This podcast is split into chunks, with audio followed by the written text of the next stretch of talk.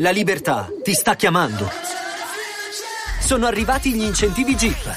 Oggi sei libero di scegliere Jeep Avenger, il suburbano più compatto di sempre, in versione elettrica, ibrida e benzina, tutte alla stessa rata. Gli incentivi Jeep ti aspettano.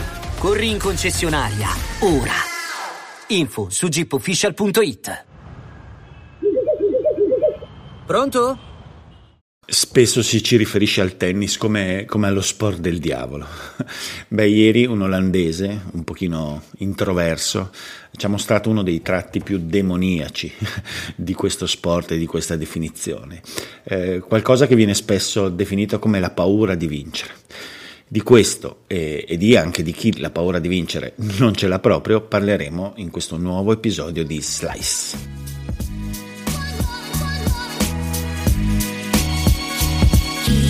5 a 2 con un doppio break di vantaggio. E questa è la situazione in cui si è trovato Botic Van de Zandschulp nella finale del torneo di Monaco di ieri contro Holger Rune.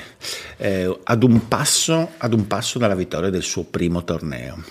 Una finale che, che, vedeva gli stessi protagonisti di quella dell'anno scorso, in cui proprio lo stesso Botic aveva dovuto ritirarsi per, a causa di un malessere generico che aveva consegnato il primo titolo ATP della carriera al giovane Holger Rune.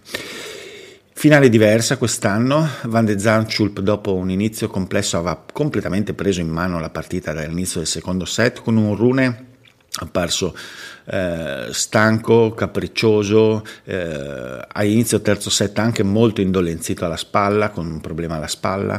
Insomma, la partita sembrava letteralmente nelle mani di, del, dell'olandese che era ad un passo dal, da, dalla conquista del suo titolo. E poi cosa è successo? E poi è successo quello che, che capita a tutti i livelli del tennis. Eh, la possibilità eh, lì a portata di mano di compiere qualcosa di grande, di vincere, e invece il tremore, il tremare, l'aver paura in maniera assolutamente plateale ed evidente, eh, che, che compromette tutto, che compromette tutto in maniera anche relativamente drammatica. Eh, Van de Zanschop non è riuscito neanche a mascherare quanto abbia pesato questa sensazione al momento di chiudere la partita. Si è fatto recuperare dal 5-2 al 5 pari, eh, è riuscito un'altra volta a breccare il suo avversario, quindi avendo un'altra opportunità di servire per il match, ha avuto in, questo, in, tutto questo ha avuto 4 match point a favore non sfruttati, in tutto questo Rune dopo aver avuto un problema alla spalla si è anche girato la caviglia sul più bello eh, proprio mh, mm, poco prima di riagguantare l'avversario sul 5 pari Eppure, eppure, nessuna di queste occasioni è stata, è stata, sfruttata, non solo non è stata sfruttata, ma è stata mm, eh, neutralizzata, è stata sprecata diciamo da, da, quello che tantissimi nel tennis definiscono come braccino, cioè proprio l'incapacità nel momento di chiudere di, di, riuscire a esprimere minimamente il proprio tennis. Un braccio contratto eh, che non riesce a far andare via la palla in maniera decente e, e, un collasso totale che ha portato poi alla sconfitta nel terzo set, nel tiebreak decisivo del terzo set. Eh, su Twitter eh, Van de Zanchup ha detto che questa fa male, questa sconfitta fa male ed eh, noi ci possiamo credere, insomma, è qualcosa sicuramente che si ricorderà a lungo. E, ehm, e, però questo fa anche capire come le dinamiche, anche ad altissimo livello, ovviamente in maniera relativa appunto a, questo, a questa grande qualità di gioco che i campioni esprimono, però le dinamiche psicologiche sono molto simili in qualsiasi contesto si giochi a tennis, dal, dal, dalla quarta categoria fino ai vertici ATP. La paura di vincere è qualcosa che esiste poi in realtà in tutto lo sport, però nel tennis si manifesta veramente in maniera, in maniera violenta, subdola, cattiva. E fa parte anche, anche, questo in un certo senso di un fascino mm, malefico insomma, che ha questo sport e che, in cui sostanzialmente spesso ricadono anche questi grandissimi giocatori. Net, single service. 15 love. Chi da questo terrore, terrore della vittoria, si è salvato in extremis è Dusan Lajovic, che in realtà il, il suo torneo l'ha vinto a Bagnaluca in finale contro Rublev, tremando in maniera molto simile a quella che ha, fatta, a quella, quella che ha fatto Botic Van de Zanschulp, però riuscendo a resistere, facendosi recuperare dal 5 a 1 al 5 a 4 eh, da, dal suo avversario russo, e, però poi con grandissima sofferenza riuscendo infine a, a, a compiere la sua, la sua missione. Eh, un torneo sorprendente di, di Lajovic che in queste ultime due stagioni sembrava abbastanza in declino, soprattutto la stagione scorsa. Quest'anno in realtà c'erano, stati, erano cominciati ad essere dei segnali di ripresa.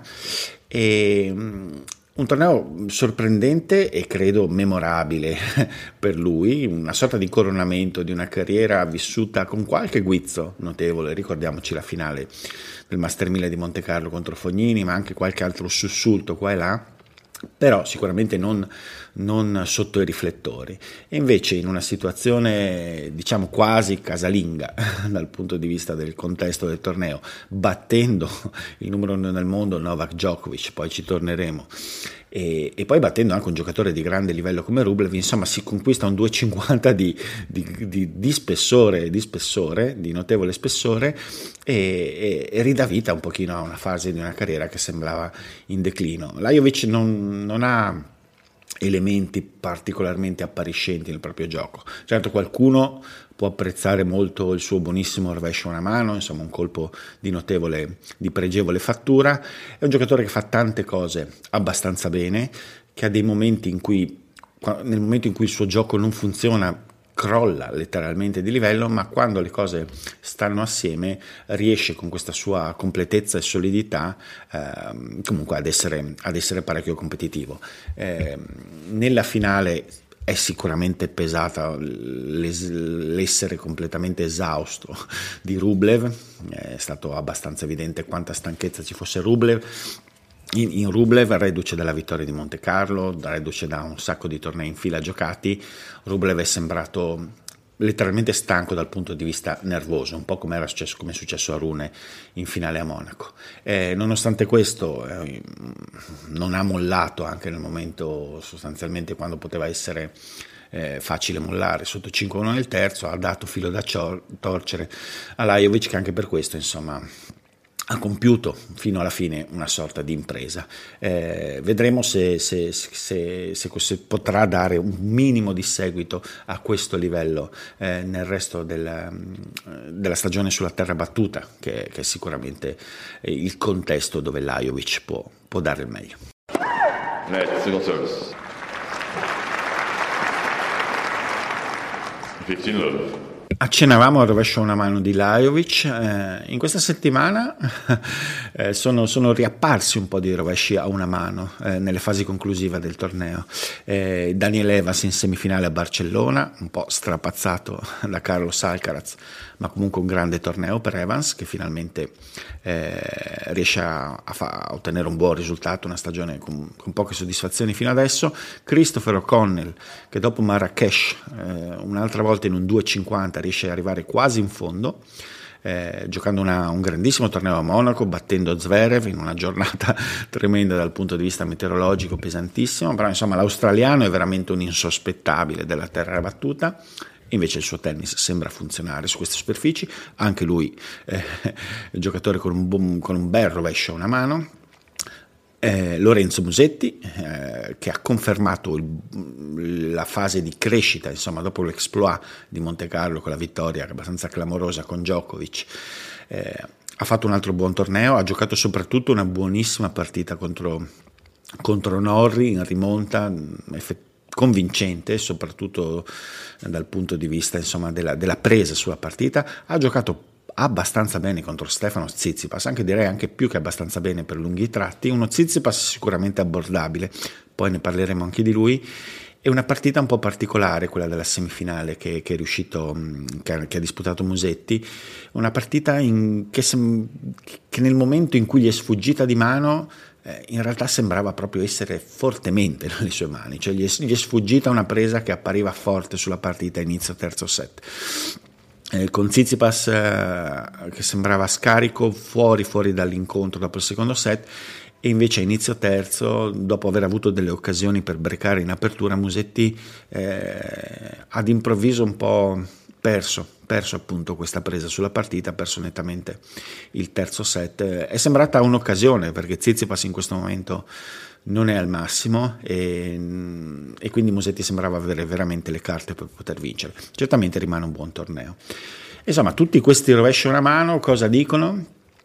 Eh, no, dicono che il rovescio a una mano in realtà sulla terra battuta probabilmente mostra meno limiti che su altre superfici, paradossalmente, anche se anni di Federer contro Nadal ci, ci, ci hanno raccontato il contrario, mm, ci hanno apparentemente raccontato il contrario.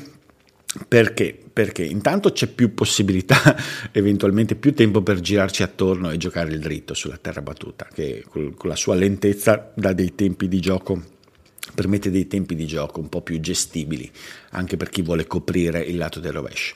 E poi perché un, un rovescio a una mano giocato in un determinato modo può rappresentare un'arma, un'arma valida. Eh, l'avere un po' più di tempo, l'alzare le traiettorie, il variare il ritmo. Il rovescio a una mano permette, no? con l'accesso anche più facile allo spin, permette queste cose. E quindi se usato con, con sapienza può, può, sicuramente essere un'arma che crea qualche problema negli avversari, soprattutto a livello di ritmo, di letture, delle traiettorie.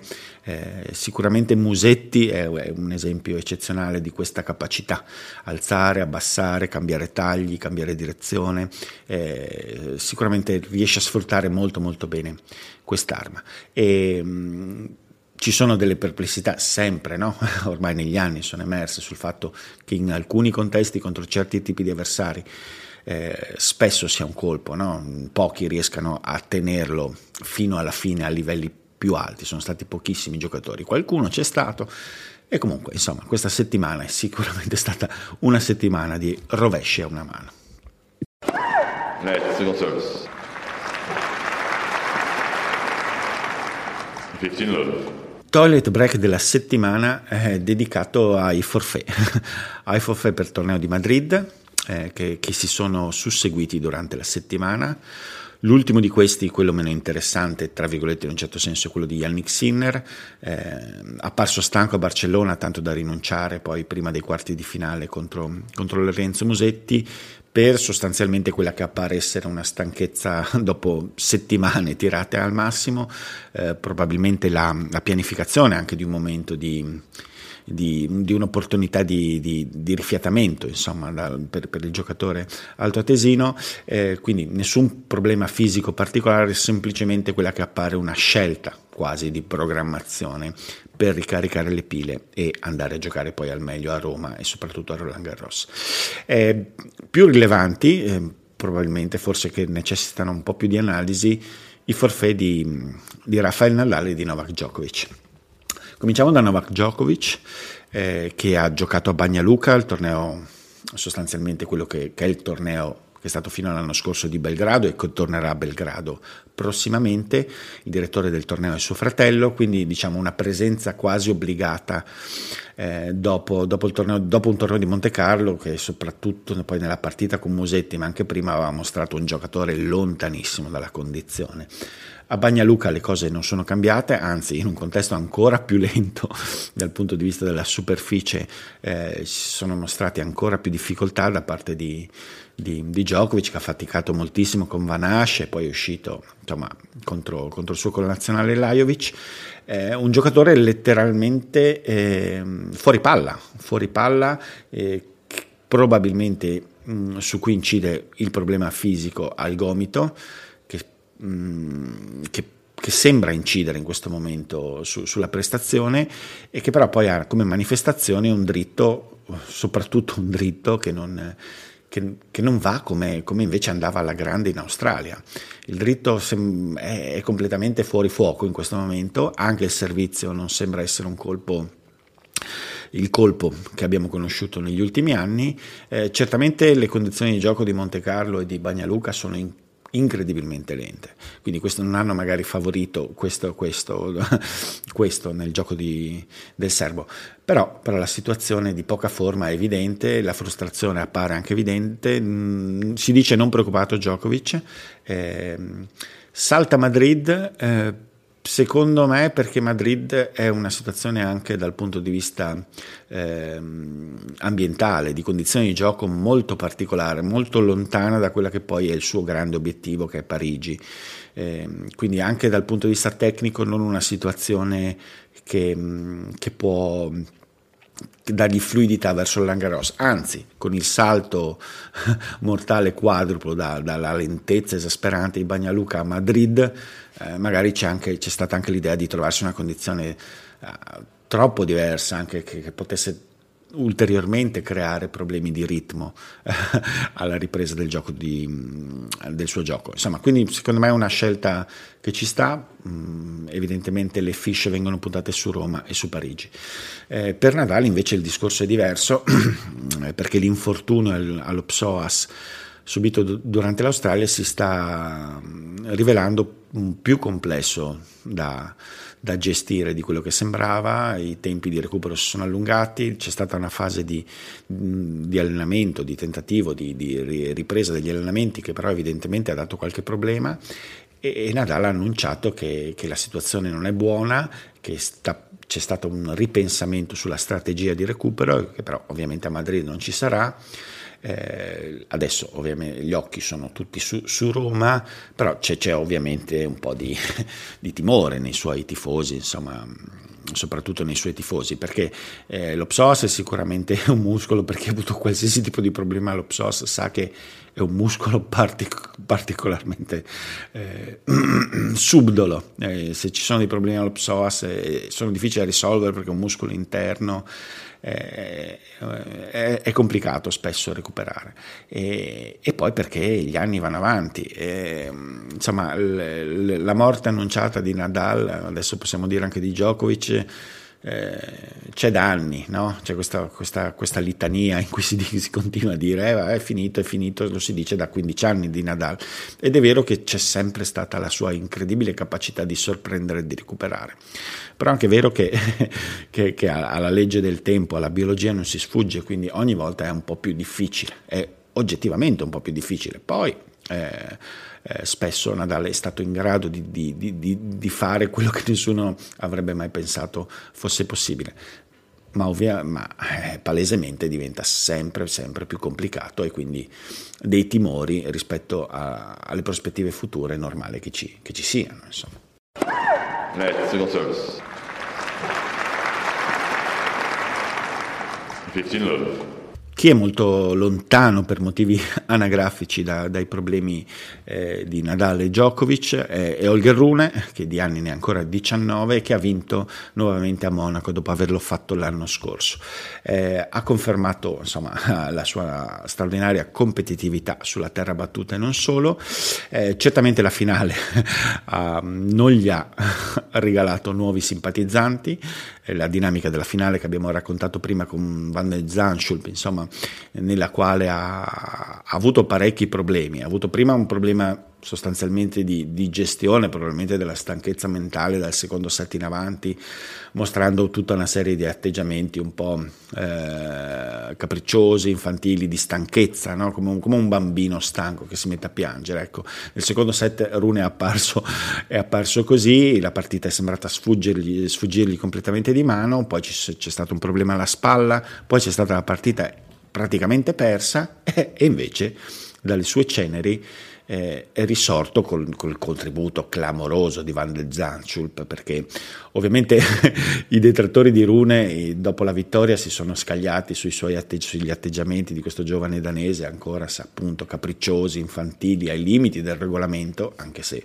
anche in questa occasione perfettamente dentro il regolamento, eh, però bisogna dire che insomma questa partita la prima di tutto non vinta Van de Zandschulp, eh, Rune è stato lì e a un certo punto, dopo aver eh, fatto un sacco di capricci, eh, ha visto che la mamma, non la mamma, ma in questo caso il torneo aveva una caramella in mano da offrirgli nella, nella forma di un Van de Zanschop incapace di vincere, si è zittito eh, per ottenere quello che voleva, si è messo lì, è riuscito a fare il minimo indispensabile per lasciare tracollare il suo avversario e si è portato a casa un altro titolo. Quindi confermata questa sorta di, di anima contraddittoria, infantile, però anche mh, spietata a livello agonistico nel cogliere le occasioni in alcuni momenti.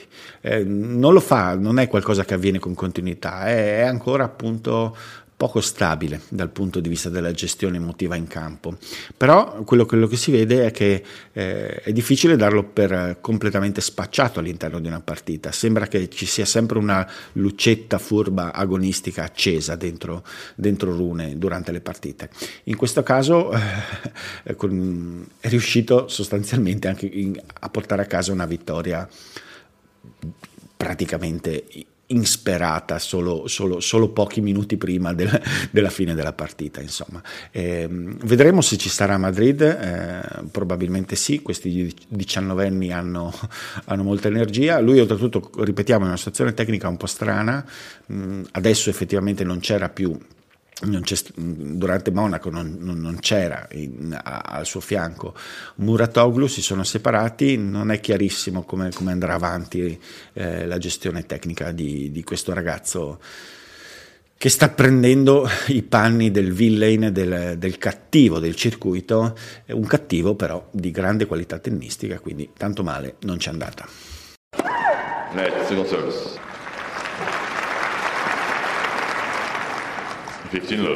Un altro che ogni tanto ha vestito i panni del cattivo, un altro personaggio non proprio decifrabile, eh, che, che, vorrebbe piacere, che però poi in campo non sempre si è comportato in maniera inappuntabile, insomma ha fatto storcere il naso a qualcuno, è Stefano Tsitsipas. Eh, è arrivato in finale a Barcellona, a mio avviso in modo per certi versi sorprendente. È un giocatore decisamente fuori forma, con grandissimi problemi sul lato del rovescio, suo storico punto debole, però in questo momento in condizioni pietose, un colpo veramente che non riesce a esprimere a un livello accettabile, con dei, probabilmente anche per dei problemi al gomito. Eppure Tsitsipas negli anni, soprattutto sulla terra rossa, ha, costruito un impianto di gioco del suo gioco che gli permette eh, comunque di, di, di, di, riuscire a ottenere dei risultati anche quando non gioca bene, perché una cosa che si sottovaluta è che ha... Tsitsipas ha una capacità di gestione della frustrazione, ne, ne parlavo in passato, no? in una delle recenti puntate, queste, dell'importanza che c'è nel tennis di gestire la propria frustrazione, di gestire i momenti in cui si gioca male a tennis eppure cavarne qualcosa di importante che è di, che è di primo livello, eh, c'è poco da dire, eh, non gioca bene eppure vince partite, eh, quella con Musetti nei quarti del, di finale è stata l'esempio lampante, eh, era un match che doveva perdere tecnicamente. Musetti è stato il giocatore migliore per, ampio, per, per, per lunghi tratti della partita, eppure, eppure eh, Zizipas ancora una volta appoggiando su, sua, su, questo suo ottimo servizio, questo dritto, la capacità di fare varie cose in campo, di prendere la rete eh, e di mascherare con tutti questi strumenti questa colossale lacuna tecnica che c'è in questo momento, ha portato a casa una vittoria importante. Detto questo, non ha potuto assolutamente nulla ancora una volta contro Carlos Alcaraz in finale. È un giocatore ovviamente fortissimo, dopo andrò ad analizzare la prestazione di Alcaraz, eh, però per una serie di, di cose, di, di, elementi tecnici è, sembra, sembra completamente ingestibile da parte di Tsitsipas, anche quando in forma e, e ancor più quando, quando, non c'è appunto neanche l'ombra del suo rovescio. È una partita a senso unico, quella della finale, perché Tsitsipas ha dovuto, deve in questo momento giocare eh, cercando appunto di mascherare, di coprire eh, la totale assenza del rovescio e con un giocatore che lo aggredisce dal servizio, dalla risposta, lo aggredisce in maniera così così, così, violenta come è capace di fare Alcaraz, eh, Zizipas perde sostanzialmente troppo campo, deve arretrare tantissimo per cercare di gestire appunto la possibilità che qualcuno cerchi quella diagonale sinistra e da lì Alcaraz può fare veramente tutto quello che vuole, può giocare le palle corte, a un certo punto nella finale l'ha, l'ha tempestato di palle corte può attaccarlo sul rovescio e chiudere la rete, c'ha il kick eh, al servizio da, da da, da, sinistra che va sul rovescio di Tsitsipas. Insomma, Tsitsipas veramente sembra non avere nessun'arma per giocare contro Alcaraz. Vedremo se questo cambierà, soprattutto se, se, ci, se riuscirà a esserci una, un, un, riassesto uh, del rovescio e, um, sembra difficile perché comunque Tsitsipas gioca tantissimo, quindi anche i periodi per, per, per ricalibrarsi tecnicamente non se ne concede molti. Un po' difficile, un momento critico, l'ho detto, l'ho detto anche inizio anno per Tsitsipas, che ha fatto una grandissima finale in Australia, però mentalmente può essere complicato il vedere alcuni avversari con cui lui non riesce sostanzialmente realmente a competere, che gli stanno prendendo la scena e soprattutto eh, consumando, cioè sottraendo delle possib- le sue possibilità di, di, di, arrivare a quello che lui vuole, che cioè un torneo slam e probabilmente il Roland Garros nello specifico. Eh, quindi non, non, è molto facile il momento di Tsitsipas che però anche in questa situazione secondo me sta dimostrando una, un, una gestione della, della, frustrazione, in questo caso sì un termine orrendo, abusatissimo, una certa resilienza agonistica. Eh, che, che stupisce, insomma, dice, dice, di un giocatore che ha acquisito un grandissimo spessore. Net, service. 15 love. Al numero 2 della settimana il suo avversario Carlos Alcaraz, ancora vincente, eh, su cui tecnicamente non ci sono molte cose da dire perché perché è debordante. Mm, questo torneo, dal punto di vista tecnico, ecco, per dire due parole, eh, ha impressionato perché è sembrato in moltissime partite letteralmente scherzare con gli avversari, eh, avere sostanzialmente margine tecnico amplissimo per fare quello che voleva durante la partita, quindi anche distrarsi eh, si è distratto durante il torneo, ha giocato alcuni momenti, passaggi non alla grande, ma senza dare mai la sensazione di, di avere reali problemi, semplicemente un calo di, di, attenzione e nel momento in cui invece questo si riassorbiva poi un livello assolutamente inavvicinabile per gli avversari di questa settimana. Eh, la finale con Tsitsipas è stata una mattanza per il povero greco, eh, lì c'è stata molta più attenzione, più focus, più fuoco da parte di Alcaraz che non ha, non ha avuto passaggi a vuoto e ha, ehm, ha, distrutto, ha distrutto, il suo avversario. Eh, questo per zittire un pochino i detrattori, diciamo, che avevano subito eh, so, cominciato a mettere in discussione la sua fragilità atletica, eccetera, i rischi, eccetera. E, ehm, l'ha dimostrato sul campo di avere riassorbito quel piccolo problema che ci poteva essere dal punto di vista fisico e, e ci dice però questa cosa qua è lo spunto per per fare un paio di riflessioni. Eh, le cose più interessanti di questa settimana di Alcaraz sono state, secondo me, alcune dichiarazioni a inizio settimana, in cui ha ribadito due cose. Uno, a proposito appunto della programmazione, lui ha detto eh, della programmazione e della gestione della propria intensità di gioco, ha detto delle cose importanti che, che, dicono molto di lui, di chi gli sta attorno, della sua visione del tennis. A inizio settimana Alcaraz ha detto eh, io devo giocare in un certo modo, non posso risparmiarmi no? sostanzialmente quando sono in campo, perché la mia priorità assoluta è godere quando sono in campo, divertirmi. Questa è la mia, è la mia bussola. Devo mantenere acceso questo puro divertimento e questo puro divertimento passa per un'interpretazione eh, iperintensa del gioco. Eh, conosco il mio fisico, so che tutti sono preoccupati e che vorrebbero che io gestissi in maniera diversa magari alcuni momenti, ma per me tutto passa da lì e devo divertirmi, eventualmente devo gestire con molta attenzione la programmazione per avere i giusti punti, momenti di recupero e di carico all'interno di, di, di susseguirsi di tornei uno dopo l'altro. Una dichiarazione molto consapevole, molto matura e, e difficilmente attaccabile.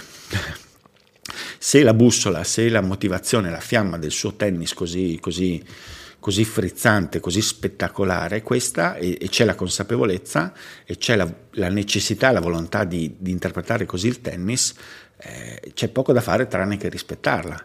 D'altronde è anche un approccio praticamente che io non ricordo a livelli così alti nel tennis, cioè dare come priorità questa, questo puro divertimento eh, e anche questa sua interpretazione in campo gioiosa, eh, io sinceramente non me la ricordo.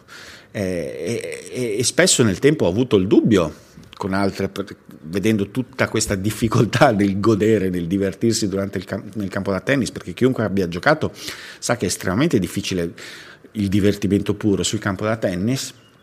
E, e, mi è sempre parsa una cosa molto difficile da ottenere, idealmente bellissima, ma molto difficile. E Alcaraz è rivoluzionario non tanto perché eh, per l'ipotesi che possa vincere mille mila slam, quello chi lo sa e chi se ne frega, ma certamente ha un modo di interpretare il tennis unico nel suo modo incredibilmente divertente e spettacolare perché poi c'è, c'è, poco da dire, le sue partite sono sempre un, un puro spettacolo. E quindi questo, questo, questo eh, lo trovo estremamente affascinante e interessante. E trovo affascinante e interessante anche vedere Ferrero come abbia ov- ovviamente in un certo senso accettato questo, perché sembra frutto di consapevolezza da parte di questo ragazzo. Ferrero, eh, in, alle volte durante le partite di, di, Alcaraz ci sono dei momenti dove Alcaraz si disconnette, comple- si disconnette dalla partita, si distrae, anche durante, durante il torneo di Barcellona è accaduto alc- alcune volte. E, e per alcuni minuti ci sono delle scelte che farebbero inorridire qualsiasi allenatore, che lo farebbero incazzare a bestia e invece Ferrero non si incazza bestia, perché probabilmente ha, ha esattamente chiaro questa visione, una visione condivisa, ovviamente accettata, perché non si può che accettare, soprattutto quando un giocatore ha già ottenuto dei risultati così clamorosi. Net, single service. 15 love. Prima di passare al numero uno della settimana, vi chiedo di mettere un vi piace se vi è piaciuto quanto è stato raccontato in Slice fino adesso in questa puntata e di iscrivervi al canale, magari attivando pure la campanella così siete avvisati di ogni nuovo video che uscirà. Eh, grazie, questo aiuta parecchio, parecchio eh, questo progetto. Insomma. Allora, al numero uno, Iga Sviontek, che, eh, che ha vinto il torneo di Stoccarda battendo Sabalenka eh, in, in una finale con non tantissima storia in cui ha sostanzialmente controllato sempre la partita. Ovviamente Sabalenka è una giocatrice insidiosa in questo momento, ma Sviontek sulla terra rossa mm, sguazza, nuota, sguazza, eh, è proprio nel suo habitat, il, tutto il suo tennis che ha qualche piccola crepa tecnica, qualche, qualche rigidità, diciamo, sulla terra rossa invece... Mh, mm, Fiorisce, fiorisce, fiorisce, perché tutte le sue rotazioni, il, il modo che ha di spostarsi, eh, le, le, geometrie di gioco funzionano al meglio.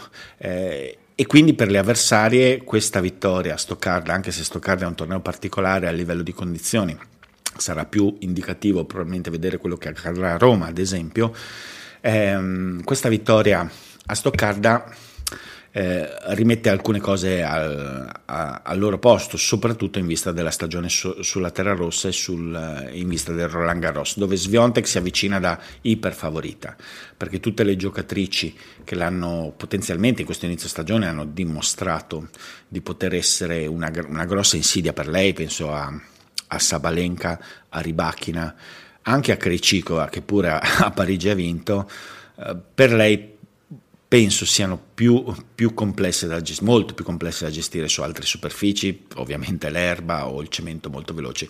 Sulla terra Sviontek tecnicamente secondo me ha, ha, ha, ha, vari elementi che la rendono nettamente favorita però Sviontek eh, l'asterisco su Sviontek rimane sempre la, la, la, la, pressione che si mette addosso, la pressione che percepisce probabilmente perché dall'esterno, soprattutto in Polonia, immagino ce ne sia parecchia di pressione, ma la pressione che, è, che spesso si è messa lei per sua stessa ammissione. Quella è un'incognita perché, perché la gestione non è sempre stata uguale. Ci sono stati momenti dove l'ha gestita alla perfezione ed altri invece dove si è fatta sopraffare da, da questa da questa pressione. Eh, quindi Visionate che sta cercando ancora un equilibrio, ho l'impressione che nel momento in cui, eh, in cui questo equilibrio sarà, sarà, verrà completamente definito e sarà sotto il suo controllo, per, per gli avversari potrebbero esserci dei problemi, però adesso rappresenta ancora un'incognita. Quindi tecnicamente eh, la favorita per questa stagione, tutta questa stagione sulla Terra, vediamo però come, come, come si avvicinerà a livello mentale a Roland Garros soprattutto.